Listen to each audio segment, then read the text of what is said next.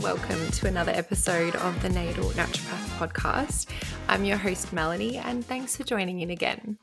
So, this episode is being released on a Tuesday, and today we are flying to Cairns with the girls. So, obviously, I record episodes in advance, but I know when I'm releasing this episode.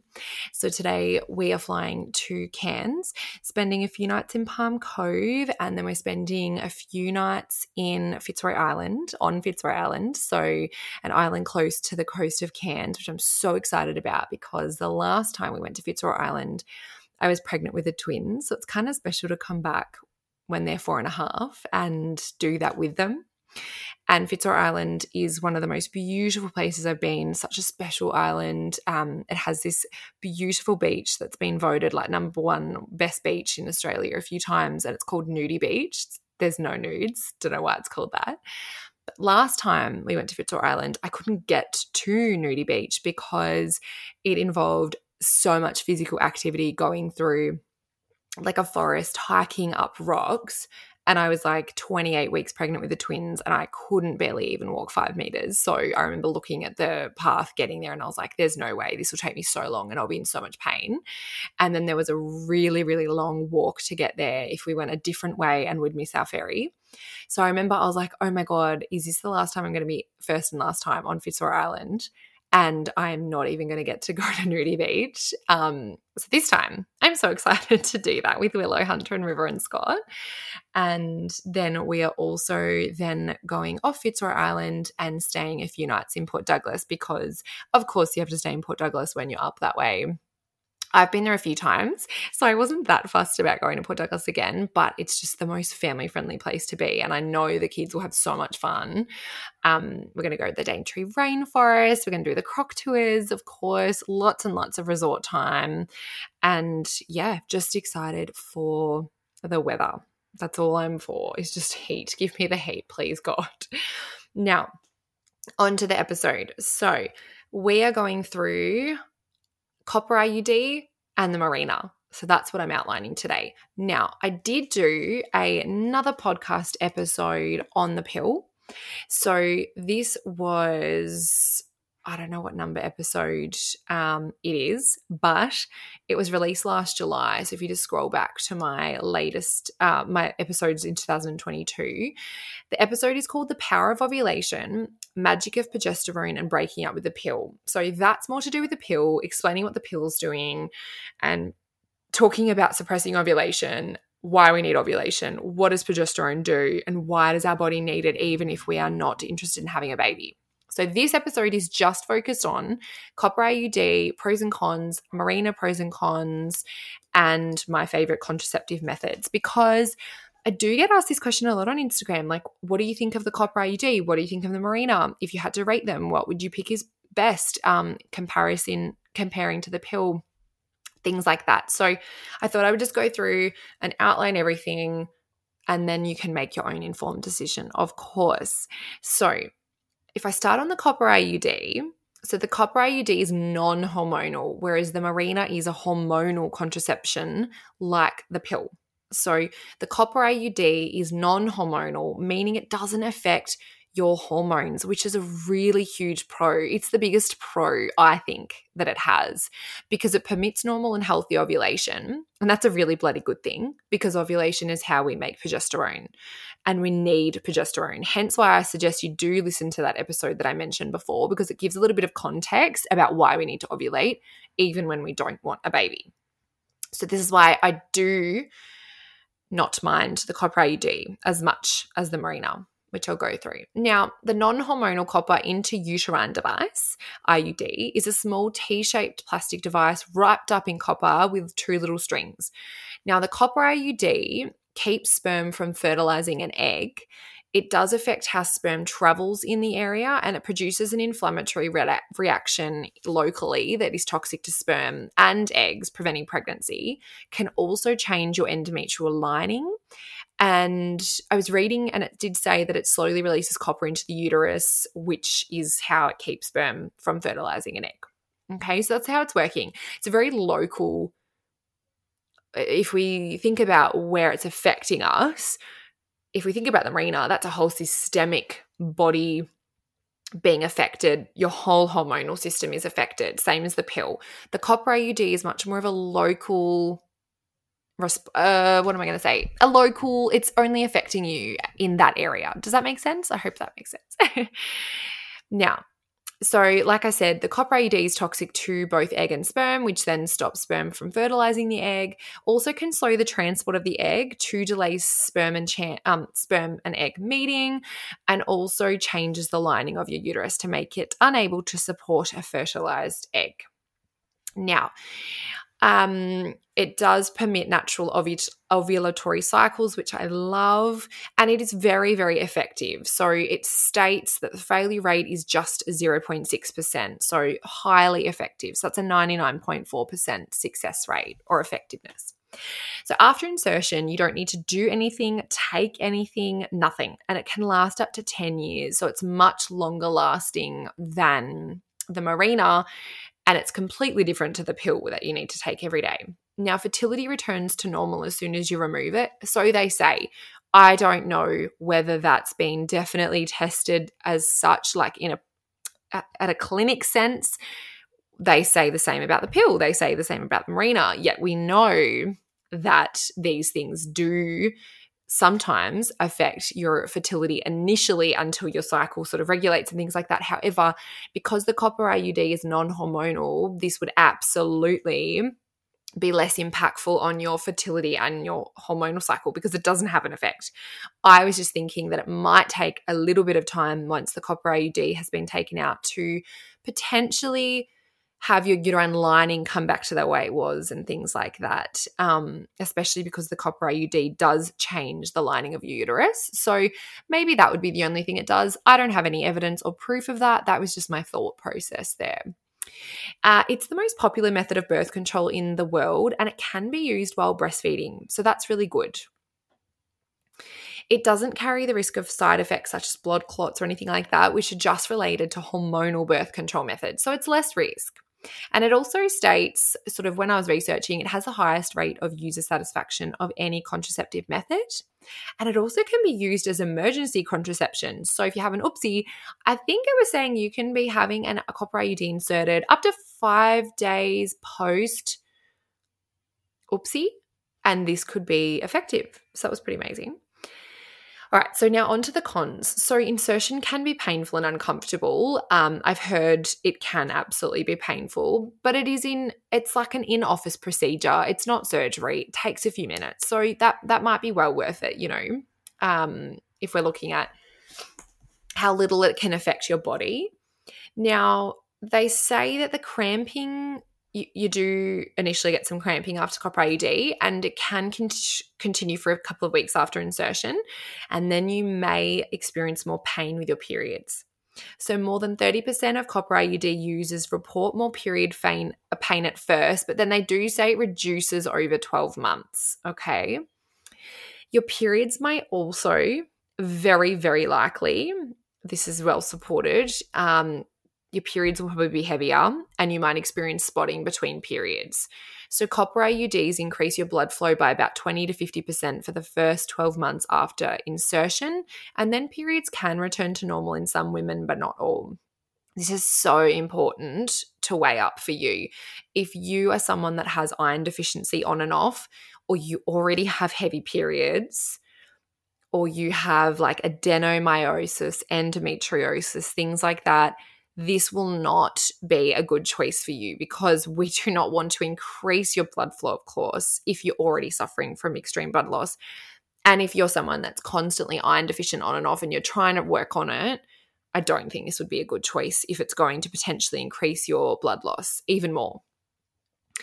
Copper IUD has also been shown to be impactful on the vaginal microbiome and it actually doubles your risk of bacterial vaginosis. So that's something really significant to consider. If you're someone that suffers from vaginal microbiome concerns like recurrent thrush, BV, it might actually worsen this or leave you at more risk of the, well, it does leave you at more risk of bacterial vaginosis. So it's just something to consider if that's you Although, in bearing in mind, you can book a consultation with us to work on your vaginal health, we do have access to sending you off to get a vaginal microbiome swab done, a kit which tests all the different levels of bacteria, good bacteria, bad bacteria, and we can really figure out what we need to work on and personalize treatment towards you, for you. So, there is just know there are things you can do to minimize that. The copper IUD might also come out. And if it does come out and you didn't realize, then obviously you could become pregnant. But signs of expulsion includes pain, spotting, and then the absence or the lengthening of that string that hangs below your cervix. Now, there's a high risk of developing pelvic inflammatory disease, but only if you have gonorrhea or chlamydia already. So just get an STD check prior to getting your copper IUD inserted. Now, the thought there is thoughts that it could cause copper excess, okay? But from what I've found, the amount of copper that potentially is released from the IUD is really small compared to the amount we would obtain from foods like dark chocolate.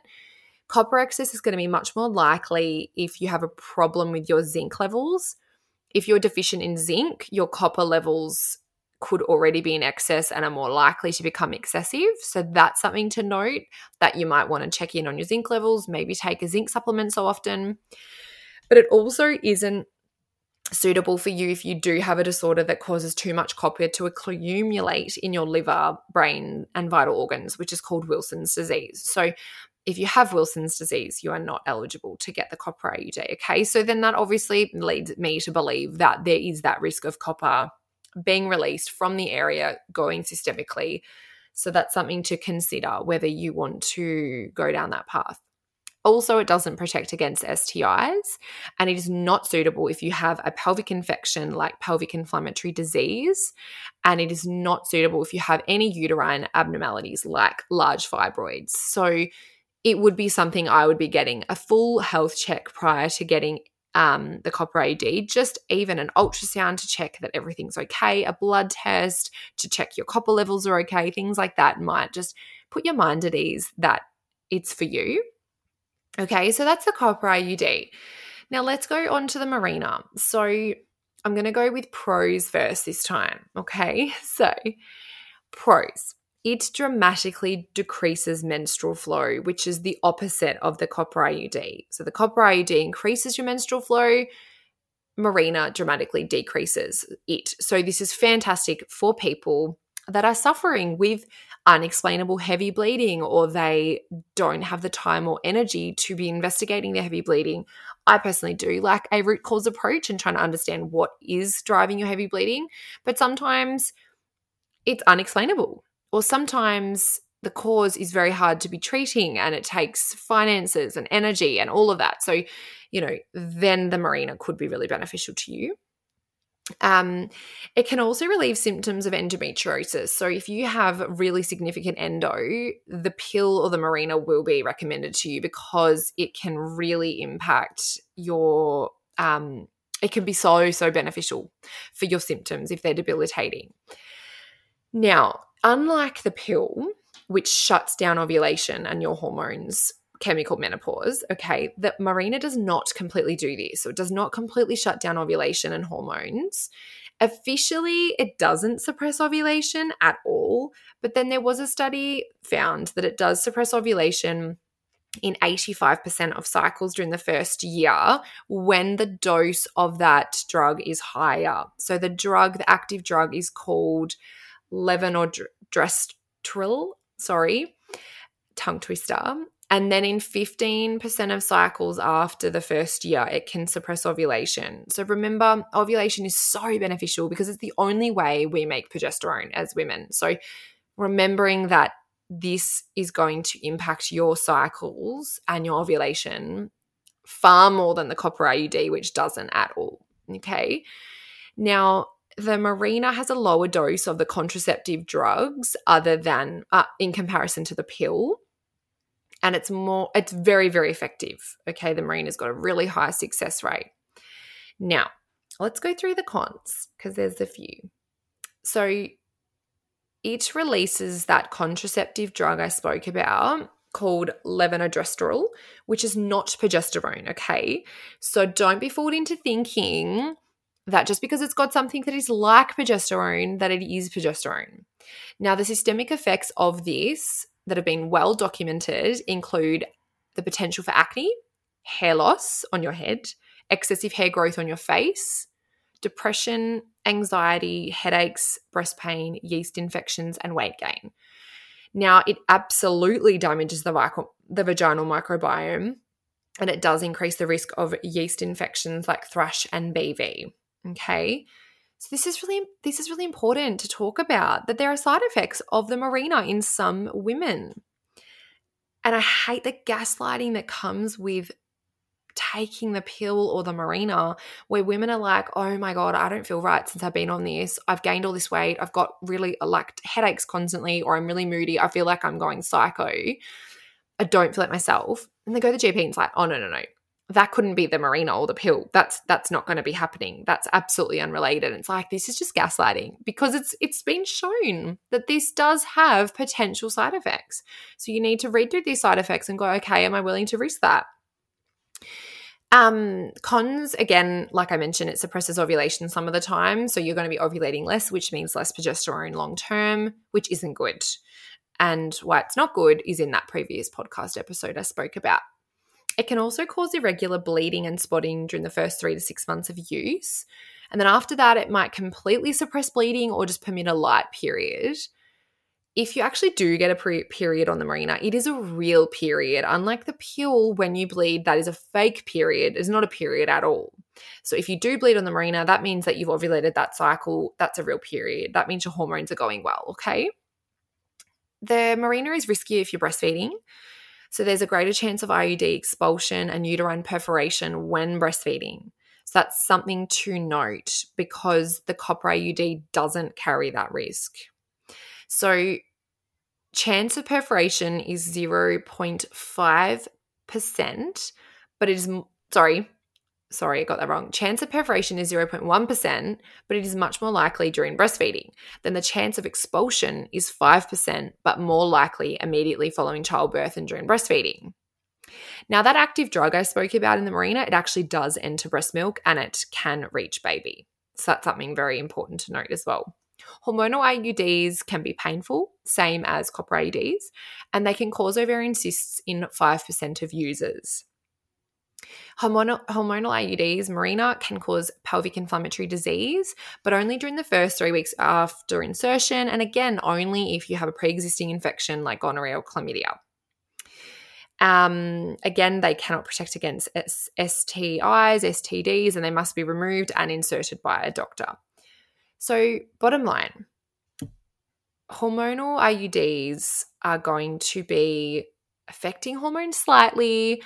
However, they don't suppress ovulation all of the time. So that impact is a bit more minimal than the pill, which is suppressing ovulation all the time. So the Mirena can permit natural cycling, which is good. And then and then overall, you know, they're very convenient, highly effective, and the best benefits that I can see is that they dramatically reduce menstrual blood flow and pain, therefore very beneficial for those with endo. However, I don't uh, what was I so sorry so and what i wanted to go on actually to say is that compared to the pill the Mirena delivers a lower dose of contraceptive drug. The blood level of levonorgestrel in Mirena users is about the one tenth of pill users. So that's a lot less of that of that drug there which is better. The less the better hey Unfortunately, though, even that low dose can cause side effects. So don't be fooled in thinking that it couldn't. It still can. Um, but it's a better option than the pill, in my opinion. Okay. Now, the bottom line I love the advantages of reducing the menstrual flow and help relieving the pain of endo and adenomyosis. So, in those circumstances, this could actually be the best choice. But I don't love how it is hormonal and that it can suppress your menstrual cycle. Because I don't think it's okay to suppress your menstrual cycle. unless there is a medical reason that we need to, like endo, like adenomyosis, okay? So, remembering the best reason to ovulate monthly is because ovulation is how we women make our hormones. So, I do want to encourage you to consider picking a contraceptive method that does allow for that. But obviously, there are circumstances where we don't want to have a menstrual cycle anymore, and that's okay too. So, I do prefer non hormonal methods of contraception. Okay. So, like the copper IUD. But my favorite picks, my top picks, these have the least impact on your body. They're going to be condoms, cycle tracking, things like doing, um, there's the Daisy contraceptive device, Tempdrop. There's so many in Australia now.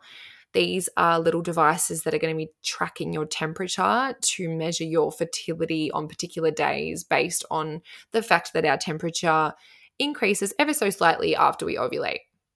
So it's going to know um, there's going to be a temp change prior to ovulation and then after. So it's really, uh, really quite, they're quite accurate actually. So I don't personally have one of those. They're really expensive and I know my cycles. So my cycle's the same every single month. I know what are my fertile days, what are my fine days. So we use condoms on our on my fertile days and we don't use condoms on my non-fertile days. I've got that down pat if you don't have your cycle down pat, cycle tracking is very, very difficult because you have no idea when you're ovulating. So if you are a, an irregular ovulator or an irregular period person, this wouldn't be a good choice for you. And I would say condoms all the time, or the copper IUD, or the Mirena. It's totally up to you. But those, I hope that sort of cleared up the things that they do, the pros and cons, and what I personally feel is best. I would really rank things if I had to if I had to rank them. I would say um, from least impact to most impact on the body. The least impact is cycle tracking condoms, the Daisy, then the copper IUD. Then, if I move up the ladder into more impactful on the body, we've got the Mirena, And then the most impactful on the body is the pill. That's my opinion. But remember, it's all about making an informed decision for you. And we're all so different. I can't tell you what's best, and neither can a doctor. You just need to weigh up all of those differences and pick what's best for you. I hope you liked this episode and I hope it was helpful. Please share it with a friend or a family member that you think could really benefit, especially teenagers. Teenagers need to be educated on what are different types of contraceptions, what are they doing? Because I remember when we were going through high school, all of us were on the pill and none of us knew what it was doing. I honestly can confidently say none of my girlfriends and I, I know I didn't, none of my girlfriends knew what the pill was doing to their body, that it was suppressing ovulation, suppressing your hormones. And you know what? Even if we knew, I don't think we would have cared because we were not explained properly why we need to ovulate. What is progesterone doing? What are these hormones doing for you long term? Why do we need them every month? And if someone had have actually outlined that, then potentially we would have been making different choices with our contraception. All right, now I just wanted to highlight for anyone looking for more education from me, head over to my website, www.thenatalnaturopath.com.au forward slash pages forward slash resources. Okay, hop onto that page. That's my resources page. That's where I have a range of webinars, ebooks, and digital downloads that are going to help support you in your health. So I've got a PCOS webinar that I just did. These are all re-recorded. They're all already the live version's already been done and these are recorded replays. So you can access them anytime. So I've got a PCOS one, I've got a postpartum depletion webinar, I've got a preparing for pregnancy webinar, preparing for postpartum webinar and then an underactive thyroids webinar. So there's those. And then I have a few ebooks and digital downloads like my blood test cheat sheet, a pregnancy care ebook, a sperm and egg quality ebook. So have a look over there. And then, of course, I've got so many blogs on my natal journal. So if you go on my website, up the top, there's a little link that says Natal Journal, and I've got heaps and heaps of blogs on different topics up there as well. And of course, you can always book a consultation with either myself, Alexis, and Bella. I just wanted to outline that because a couple of people have said, like, oh, how do we work with you? And there are so many different ways to work with us. There is very inexpensive ways with low cost, which is my ebooks. We've got the webinars, like I mentioned, appointments, supplements, and then there's so much free advice on my Instagram and my natal journal. All right. Thank you so much for tuning in. And I will be coming to you next week, even though I'm away, but I will have pre recorded because I'm so organized lately. okay. Have a lovely week.